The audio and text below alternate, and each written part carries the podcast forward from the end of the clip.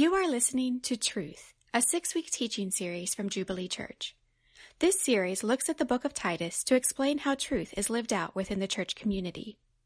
If you would like more information about Jubilee Church, please visit our website at jubileestl.org. We're in a series in the book of Titus. Um, Paul is, uh, he's this missionary guy who goes and, and he uh, spreads the gospel, he preaches the gospel, and, and wherever the seed of the gospel goes, it always bears fruit. Uh, even in a place like Crete. Crete was a place where the liars always lied, the drunkards were always drunk, there were crooked politicians and even pirates. Um, and but the gospel took root there, and where the gospel take, takes root, godliness kind of shows up. But just having Christians um, around isn't all that Paul was going for. He tells Titus, hey, you need to organize this thing. So I want you to go and establish healthy churches by establishing elderships in each of these churches so that this gospel can continue to grow and be put on display. And so Paul's a little bit like a coach here. He begins to go into chapter 2 and starts coaching different groups of people. And uh, I've been a coach. Um, I've coached my kids in their little sports, uh, whether it's soccer or baseball or basketball, whatever. And when I've coached these little kids, I just there's just three simple things that I talk to them about because if they get older, you get more complicated. But when they're younger, there's just three simple things that you want them to know. Here are my here are my keys to success if you are in kindergarten soccer. Ready for it? Number one, don't walk off the field while the game's going on. This is what we need I don't care if you have to go to the bathroom. Don't like just go run off. So keeping kids on the field is a big deal. The second one is is play. Uh, the second one is uh, uh, go in the right direction. Go in the right direction. Okay, that's your goal over there. And so, like, this is my halftime chat. This is like what I'm talking about. Okay, that's your goal and this is your goal. This is all I want you to know, right? You go that way, and you get a little conflict of interest because sometimes they score in the wrong goal, and you want to encourage them because they did something good, but at the same time, it's still the wrong goal. But anyway, so go in the right direction, and finally work as a team. If you're if one of your teammates has the ball, don't steal it from them. Like work together as a team. So stay on the field, play your position. Uh, excuse me, get, go in the right direction, and work as a team. And Paul here is a coach, and he's going to tell these guys basically these three things like, hey, I want you to stay on the field. You older men, older women, don't leave the field prematurely.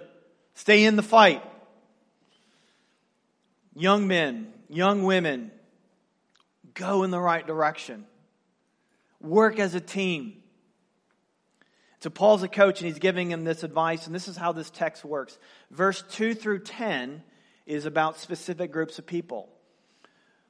Older men, older women, younger women, older men, a pastor, uh, businessmen, employees.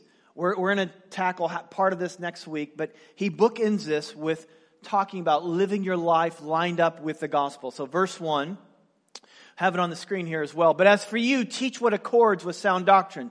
So, basically, teach what is.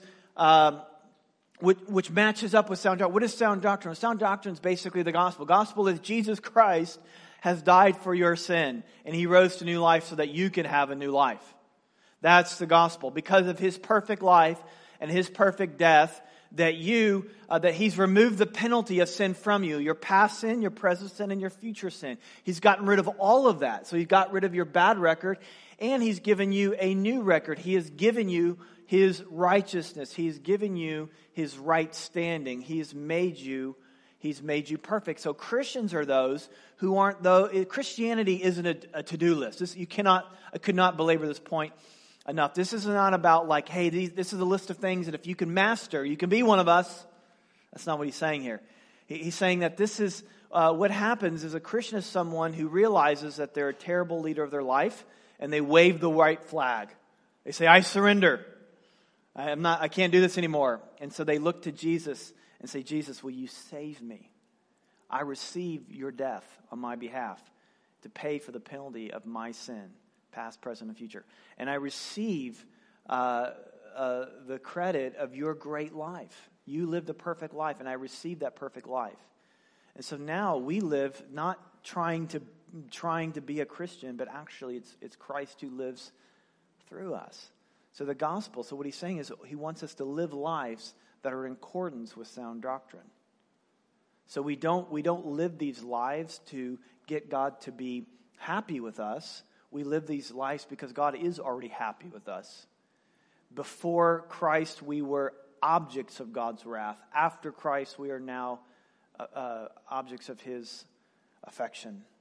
And, it's, and that's what he says there at the end, too. He says, for, for the grace of God, because of the grace of God, bringing salvation to all. And so, godliness, when we preach the gospel, this shows up uh, in people's lives. So, Paul uh, instructs Titus how this is going to translate because how we live is important. It, it's, it's how we put our lives on display because what we want to put on display is Jesus. We, are those who have encountered Jesus, like, Jesus, you're the best ever. And I want you to, I want you to, like, uh, take control of my life. And I want, and, and I see you as living the ultimate life. And I want your life to live through me. And so what people see, they don't see me anymore, but they see, they see you somehow. And that's our destiny. And so there's a life that lives according to that. So we're going to hear words in this next passage. I just want to warn you. All right? I'm going to warn you about a couple words you're going to hear. One is going to, you're going to hear this word called self control you're going to hear a word called submissive. And these aren't words to run from, they're words to run to because Jesus was those things. Jesus was self controlled, he was submissive. The banner over one of the banner over Jesus' life was yielded. He lived a yielded life. He lived, he, he lived a life yielded to the Father. He, it says that he only did what the Father said. And so he yielded himself, not just to God, but actually to us. To, when he walked the earth, he yielded himself to the authorities of the day. He yielded himself to, to other people. And it said that he emptied himself. He laid down his rights. You know, sometimes people say, oh, he's full of himself. Oh, she's full of herself. Jesus emptied himself. He became nothing for us. And he even became yielded to the cross. And so Christians are the ones who are like, yes, Jesus has the best life. Well, if you think that, one of the things, it's, so truth is living what you believe. So if, if Jesus lived the best life, you're going to see that life on display. And one of the things that's going to be characterized for you, this is in time as God begins to work on your heart, is yielded. That you're a yielded person. And so he gets into it. He starts to talk about specific groups of people.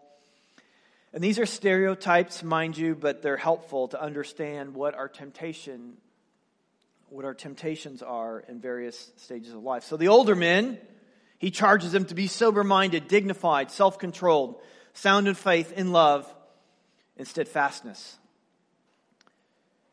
Um, a lot of what he says here, he repeats to other groups, but one of the things in particular that he says that's unique, he, sa- he calls them to, to be steadfast, to endure. One of the temptations for older men, if they get to the next, to the last third of their life, is they, uh, they begin to kind of kick back, and you, you, know it's about it's about the toys they've accumulated. Um, they feel like they've done enough, and they're tired, and and they, they want to pursue hobbies. They want to play golf. They want to go fishing. They want to go to Florida. And they grow weary of themselves. Uh, they grow weary of giving themselves to others in service, which always happens when you um, focus on yourself. But what is truth? What does it mean to live according to truth? Is life found in the abundance of our possessions? Is life found uh, in comfort? Is life found in, about our personal space and flexibility? Paul says them to endure, to stay in the game, to be self controlled, to not think about your own needs, to shelf your desires and put the needs of others first. That life isn't about accumulating a pile of money, but it's about giving your life away to the next generation, to give it to the kingdom of God. It says to be sound in faith. In other words, don't get cynical.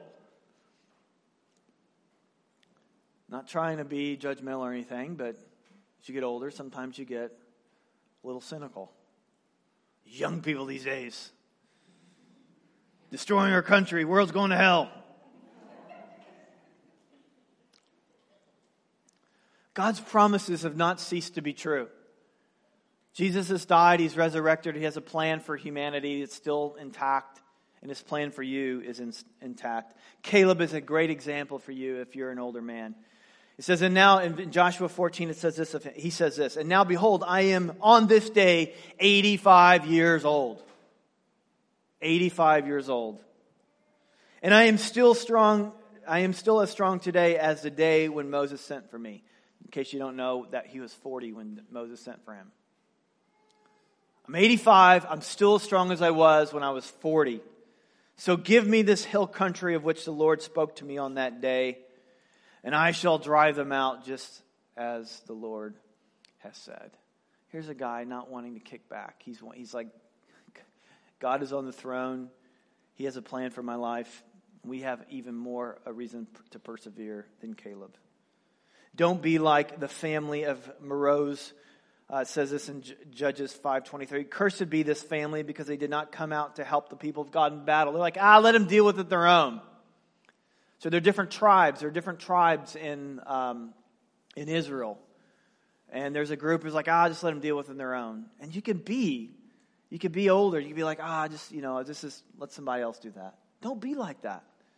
Don't be that lead in serving, mentor younger men, feed the poor. Henry Ward Beecher said this It is not the going out of port, but the coming in that determines the success of a voyage. It's not your start, it's how you finish. Finish strong, older men. We need you. Be temperate, be worthy of respect, sound in faith, abounding in love, enduring to the end. And then it says in verse 3 older women likewise are to be reverent in behavior, behavior, not slanderers or slaves to much wine. They are to teach what is good. So that word likewise means that uh, in, in some ways, older women have some of the same temptation as older men. Like they, as they get older, their, their temptation is to coast or their temptation is to walk off the field. Um, whereas men, as ma- the male cynicism can cause them to be grumpy and apathetic, female cynicism can lead to bitterness and gossip. Men, male disappointment causes them to retreat. Female disappointment causes them to attack. This isn't true for everyone. Admittedly, these are stereotypes. But if, if, if we don't, this, is, this could be true for any of us,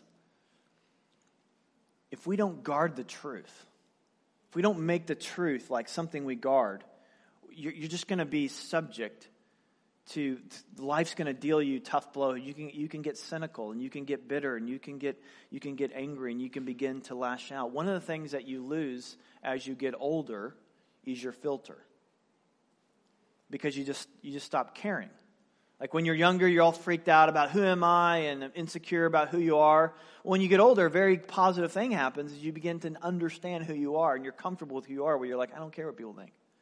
This is who I am, this is what I'm going to be. Now, sometimes that can be a good thing. So if, if who you are is coming out in your older age, I mean, there are some who just get more and more beautiful because their character is more and more on display. For others, it could be a bad thing. Disappointments, particularly relational disappointments. You've been hurt. People have stolen from you. People have taken from you. Real pain, real rejection can cause you to grow bitter, and that bitterness can lead to what Paul says slander and sometimes much wine. Just wanting to numb the pain that you feel. And if you're in this place, I just want you to know, man, I have so much sympathy for you because A, you weren't always this way, but B, um, life's been hard.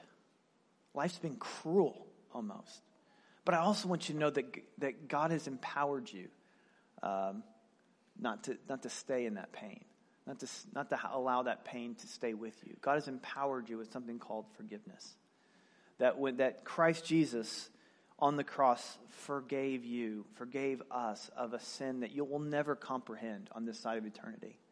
But it's in view of this like a huge, massive sin against him that he's forgiven us that we can go and we can forgive others of things that they've really, people have hurt you. It's very real, it's very significant. It's just not as big as what God has forgiven you of. And when you when you look to him, so this is like again, this is about truth, living what you believe. When you say he's so the the gospel confession is is Jesus has forgiven me of a massive massive debt. And when you live that way, it enables you, it empowers you to forgive other people. So you don't have to live in that place if that's where you're at. God wants to pull you out. And, and you're in good company because there's so many amazing older women in here that just get more beautiful and more beautiful because their character is on display. And we need you, older women, to stay in the game. We need your example of faithfulness, particularly our younger women need your example of faithfulness. Verse 4 So that you can train the young women to love their husbands and children, to be self controlled, pure, working at home, kind, and submissive to their own husbands, that the word of God may not be reviled. Nothing controversial about that. Nothing difficult about that text. I can, I can like imagine Titus saying to Paul, "You want me to say what? what you, what what's that? Say it again. Am I good here? Yeah. What do you do when you get to a hard text? Not everybody here is a Christian, but if you've been a Christian for any length of time, you've come across something that you're like, huh? What's that say? I mean, most of the Bible's clear, I think, but there's a part of the Bible that just isn't clear. Well, there's a few things you can do when you come to a difficult text. This is a little sidebar to the topic of today, but it's going to equip you to handle today. It's going to equip you to handle other hard texts. There's three things you can do. Number one is you can reject what the Bible says and make yourselves the authority. That's one perspective of life. Um, if you do that, um, that's not really what a Christian is. Um, a Christian is one who sees Jesus as the ultimate example, and you come under his authority. So I would encourage you not to do that. You can reject it. You can shelf it and just say, you know what? I don't even know what to do with you. I'm just going to deal with you later, which isn't the best option, but it's actually not a bad option. If you're just like, man, I don't understand this, I'm just going to shelf it and deal with it later. That's fine. God may help you at another later time. Uh, the, the final thing is you can engage what it's saying and understand the context, understand not just what it's saying and why it's saying it, because sometimes things just in the Bible are hard. I mean, we're talking about what Paul says here. Peter says this of what Paul had to say. Paul, he said, there are some things in them that are hard to understand, talking about some of the things that Paul had to say. Peter's like, man, sometimes that Paul says stuff that I don't get. Here's a guy writing he's got a pretty good understanding of God, says, I don't understand it. But he says, those who are not mature, who are unstable, twist to their own destruction as they do to other scriptures. So here's what I'm encouraging not to do. Again, that first one. Don't come to a hard text and then make it mean what you think it should mean. That will only lead to your own destruction. Um, don't do that. Shelf it if you need to, or wrestle with it to get understanding. Um, but this is a hard text. This is a difficult one. This is a challenging one. This is one that that people want to bring up when they want to diss the Bible, when they want to paint the scriptures as being and Jesus in the as being misogynistic. Um, but Jesus and the New Testament writers and the leaders were revolutionary when it comes to uh, equality, when it comes to women's rights and value. Uh, Jesus gets credit for a lot of things, but one of the things he does not get credit for that he should is the value and the dignity and the respect that he showed women. He took he took he took the val- he took that to a level that I don't think anyone in human history has ever done. Um, it's important to understand that context. Many people would say that Aristotle was someone who was wise and had something to say. If you went to uh, college or even high school, they, they want you to know about Aristotle. Here's something he said about women. This kind of paints a picture of what the culture thought that day. He said, Females are imperfect males, accidentally produced by the father's inadequacy or the malign influence of a moist south wind. I don't even know what that means, but it's not flattering. Plato, another guy that people want to learn from, said the worst thing for a man would be to, re- to be reincarnated as a woman.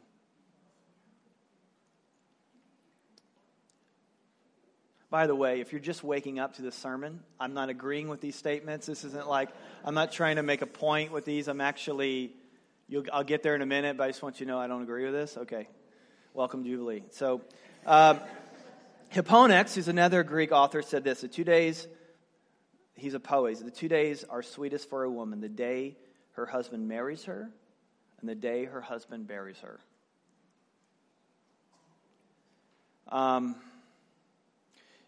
Jesus treated women and spoke of women in a totally different category than everybody else in his age. First of all, I know this didn't sound like a big deal, but he spoke to women. Men didn't do that, especially men of any stature. He allowed women to touch him, and he touched them in kindness and in empathy, healing them, blessing them, forgiving them, shielding women from insults, shielding women um, even probably from their death. He stood in the gap for women. And, and at, when he died and he rose to new life, and he resurrected, the very first person he appeared to was a woman, Mary Magdalene. And let me just, as a, another little sidebar here, if you're gonna if you're if you're gonna make up a story in that day, you would never ever ever write in and a woman saw him first, because that would just discredit your story. But Jesus valued women. And the New Testament writers brought dignity to women unmatched in that culture. In fact, that was part of the thing is that um, the gospel brought such freedom to women um, that some women took it to a, a, level that weren't meant to take. And so a lot of the things that you read about Paul saying certain things and saying, hey, look, there are still, just like men, there are things that you need to uh, still pay attention to. But a lot of dignity, unmatched than any other person in history that you would have wanted to study. But what does this mean? It says, because I know the one that maybe stuck out to some of you was working at home. What does that mean? Well, let me just say what it doesn't mean. I'm just going to be super clear about this.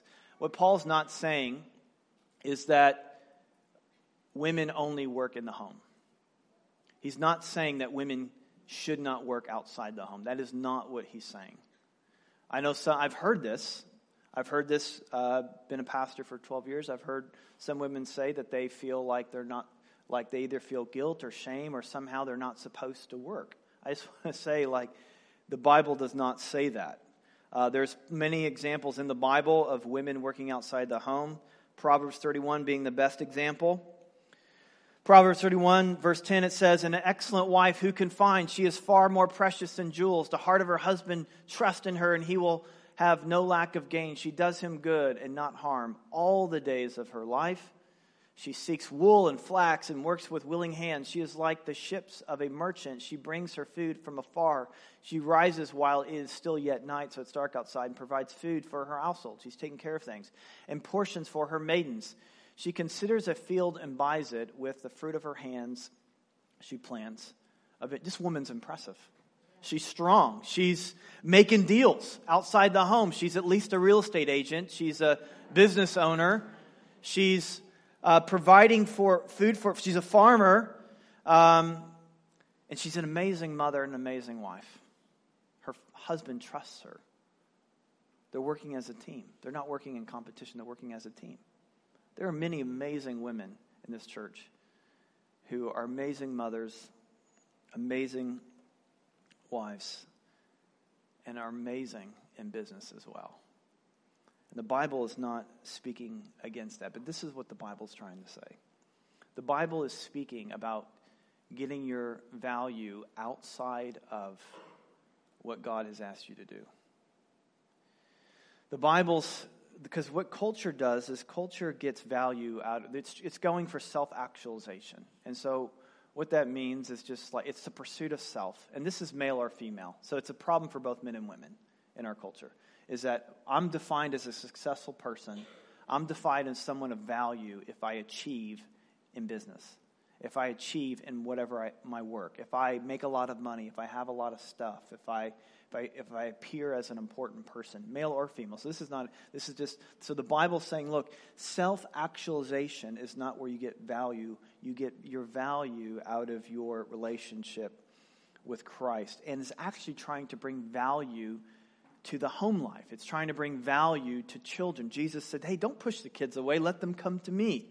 Trying to bring value to family life. In fact, if you might have, two weeks ago when we talked about the qualifications of an elder, an elder is a guy who is like a, first and foremost manages his house well is like is engaged with his kids is engaged with his spouse so paul's just saying the same thing essentially um, to the women that don't get self don't get your sense of self outside of what god has put in front of you to do um, abby clevenger that we that, that were these mother's day gifts that uh, we handed out She's a good friend of my wife and I. Um, she started this business a few years ago, um, has 16 full time employees, sells this jewelry to more than 350 stores across the United States. Amazing mother, amazing wife. It's awesome because she feels this is what God's asking her to do. When we have, we're good friends with them, we vacation with them. They, we, when we ask them, hey, uh, what do you, because she, she feels this tension like a lot of moms do. Um, I read something today that just broke my heart. Uh, f- only 43% of mothers who stay at home feel like they're doing a good job. 26, only 26% of mothers um, who work outside of the home feel like they're doing a jo- good job. And I just, I mean, it just breaks my heart that mothers would feel that much guilt and shame about what God's put in front of them. And, and there's that tension sometimes, and it's a big decision because you want to serve your kids well, but you feel this calling uh, elsewhere. Uh, the main thing is that you're working as a team and that you are doing what God has you to do, and that you're not getting sucked into getting your value out of what you do, but who God's made you to be. This is so counterculture. A couple years ago, this woman named Linda Hirshman on Good Morning America said, and I quote, homemakers are living lesser lives. The host responded, but many find their work in the home valuable. Linda said, well, I'd like to see a description of their daily lives that substantiates that. It doesn't sound particularly interesting for a complicated, educated person. Now, I just want to say on behalf of all of the educated, brilliant, complicated women who choose to stay at home I'm insulted by that. Um, now, I want to be clear. I think Linda's trying to do a very good thing. She's trying to empower women. Um, husbands should seek to empower the wives. Through the gospel, God wants to empower women. How you get to that empowerment is a huge, huge deal.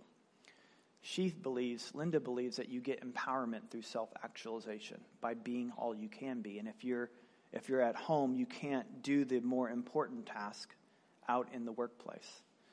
And um, Paul is coming against that, leading against that mentality, because if you carry that mentality, you're, you're wanting to empower, but what you end up doing is you end up marginalizing and managing all the relationships in your life. So you're not a good friend because you're always sizing up your friends about what they can do for you if that's what you believe. If you believe that I got to become all that I can be. If I'm to be the human being that I need to I need to achieve my maximum potential, you'll you'll marginalize friendships. You'll marginalize your family. You'll marginalize your parents. When they get older and they get in the way of your career, you'll push them to the side. And you may do that with your family. You may do that with your spouse. Your spouse is getting in the way of your career. Man or this is talking to young women, but should be talking to young men as well. In fact, young men get this worse. Choosing self fulfillment over what God has put in front of them. You want a model for this? Jesus. Jesus found fulfillment in washing feet because that's what the Father told him to do not because it was an important task. He says, You call me master. You call me Lord. You think I'm great, and I am. Now watch me, watch, wash your feet. We cannot get caught up, men and women, in thinking our value comes from whatever we do. Our value doesn't. Because you know what? There's going to be a day where you stand before God in heaven, and those things aren't going to matter. How far you climbed up the corporate ladder won't matter. Your GPA won't matter. Thank God, right? Um, all the thing, all the accomplishments that you went out and did, they won't matter. One thing matters: faithfulness. Here's a great verse to like soak in. First Corinthians four. 2 through 4. Moreover, it is required of stewards that they be found faithful. So this is a this is a mission statement over your life. If you're not everybody's here the Christian, but when you become a Christian, you are a steward of, of this world that God owns and everything He puts in your possession. You are a steward of the intellect. You are a steward of the gifts and the money and everything. So, what is your mission statement? Your mission statement is that you be found faithful. That's your goal. And this is how you do it. But with me, it's a very small thing that I should be judged by you or any human court, is that you learn to minimize the, the voices out there that trying to tell you how you should value yourself and how you should. So minimize the voices out there. And then it says, in fact, I don't even judge myself. So you don't even really, you, you don't even like get your sense of self from yourself. Where do you get it from? It is the Lord who judges me. So this is what it is. It's every day, every week, every year. You don't think about, okay, what, you know, how do I match up with how everybody else is in culture? Or how do I, what do I want to do? Because ultimately, if you're a Christian, you're, you're following Christ. It's like it's God who judges. You, you know how this is going to end. You, you know, you're, you're not confused. You know that one day you're going to stand before Him, and faithfulness is the only thing that's going to count. So every day, you don't have to wait until you, you don't have to wait till that day, by the way. You can ask Him right now. Right now, you can go home tonight and say, God, is there anything in my life that you're not happy with? God, is there anything that you want me to do that I'm not currently doing? And get out a pen and get out a paper because God will speak to you. And He'll share those things with you. Faithfulness. This is Paul speaking to the women, but he could speaking to the men. I limit myself to value the family. I limit my work week. I limit my travel. I'm not looking to be all that I can be. I'm only looking to be all that God wants me to be, and a big, huge part of that is being a good husband and being a good father. I was a near scratch golfer when I was in college, but I don't play golf all that much right now. I don't. I got if I've got five hours on a Saturday, I'm not playing golf. I'm. I've got a season with my kids right now that I that I want to because that's what God's asked me to do. He's not asked me to go be super pastor. He's, he's asked me to shepherd a flock and to do that as faithful as I can, but he's, I know, I know this. I know of all the relationships that I have, I know that my, the relationship I have with my wife and the relationship with, I have with my kids is for sure something God wants me to do. So I give myself to that. And if I've got five hours on a Saturday, I'm not playing golf. I'm not working. I'm spending time with my kids. I'm playing catch in the yard. I'm going to the park. I'm arguing with my seven year old whether or not we're going to watch Frozen or Tangled. We're. And I don't get fulfillment from that.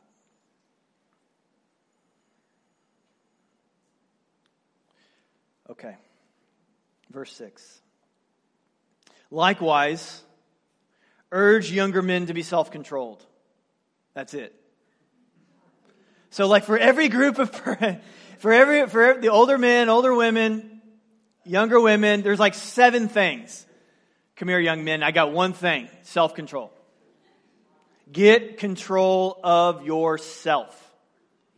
If there's an Achilles heel, and this is, I mean, this is, there's a lot of reasons for this. Big one is if you boil it down for a young man, the Achilles heel is they are led by their desires for pleasure and for recognition. They're led by their desires for pleasure and recognition. If you can learn to control your passions and your desires and lusts, you could become somebody. God, I mean, God could just do amazing things through you. D.L. Moody said, The world has yet to see what God can do with one man totally sold out to him. said of Jesus, here's your example for the joy set before him, before him, before him in the future. Delayed gratification. in the present endure the cross. Self control. Contrast, Proverbs says this uh, Proverbs 25. A man without self control is like a city whose walls have been broken through. I don't care how brilliant you are. I don't care how good looking you are. I don't care how amazing you are. If you live in a city without walls, you open yourself up to the enemy coming in and taking whatever he wants anytime he wants. And he will. You give yourself over to lust, you will, he will steal from you. You give yourself over to spending all your money and not saving it or giving it away to others, he will steal from you. If you give yourself to the immediate pleasure and just play games all the time, he will steal from you. Robbers, thieves. J.C. Ryle said this being ruled by the desires of your body will murder your soul. It will murder your soul. Uh, there's a very famous test did about 20 years ago known as the Stanford marshmallow test. And this is what happened. They got a bunch of kids in a room. They gave they did with 600 kids, and they gave them uh, they gave them each a marshmallow, and they said you can eat this now and you won't get in trouble for it, or um, if we're going to leave and we're going to come back in an unspecified amount of time, and if you haven't eaten the marshmallow, we'll give you two more, so you have three. And so they did this. They, they gave each kid a marshmallow. They walked, walked out the door. As soon as they walked out the door, a third of them ate the marshmallow. the, uh, the, the big portion of them tried not to eat the marshmallow, and they really tried. I mean, they, they closed their eyes. They wouldn't look. They'd peek out of it. You know, they'd walk around the marshmallow, just like keeping an eye on it. There's one, there a couple kids would like lick the ground by the marshmallow, thinking somehow they can get some of the flavor like that maybe it like transferred in the wood into about 20% about 20% didn't eat the marshmallow right away and got the two extra marshmallows. Now the interesting thing is is they followed those kids for 20 years. Um, and those same kids were seen to be more competent and scored 200 points higher average on their act those who had self control. Now, a major determinant, a major determinant in whether or not the kids ate the marshmallow was the age. In other words, a major determinant in whether or not they ate the marshmallow was maturity.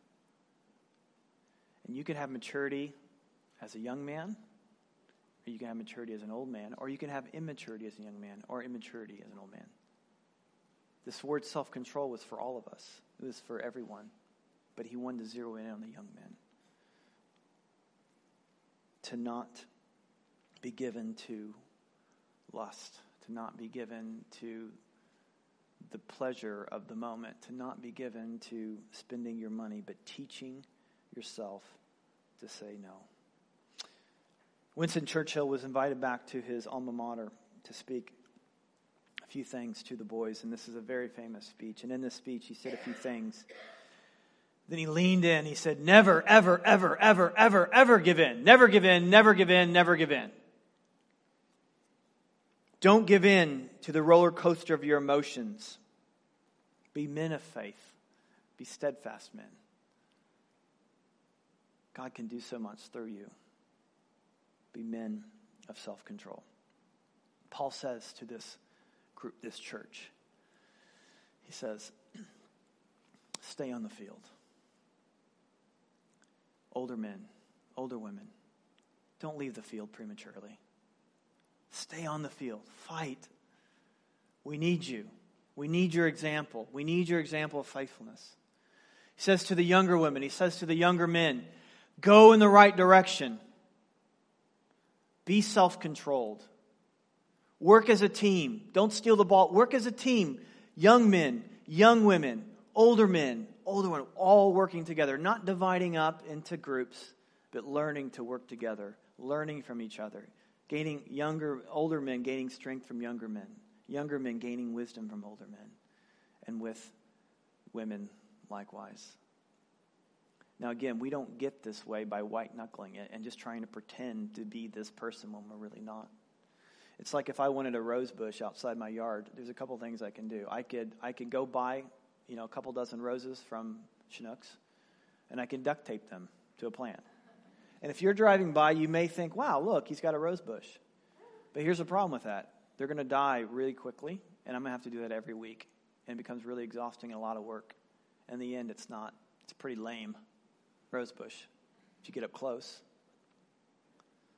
The other thing I can do is I can plant a seed in the ground and water that seed and grow that seed to become a rose bush that just lives and it's on display and it has a life of its own.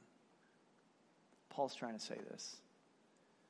This is Christianity isn't about going finding a bunch of roses and duct taping them to your life so you look like a Christian because that just gets exhausting. You have to do it all the time and it doesn't work. And if anyone ever gets up close, they'll know that it's not real. In fact, there were some of those in the church that we talked about last week. Be someone who plants the gospel in their life and allow this character to flow through you. So if you're struggling in any of these areas that we talked about, don't feel don't don't oh, I got to get busy, I got to do all this work. Now let let let God work in your heart. Let the Holy Spirit fill you and begin to redirect how you think and feel about these things so that God can begin to do that work in your life.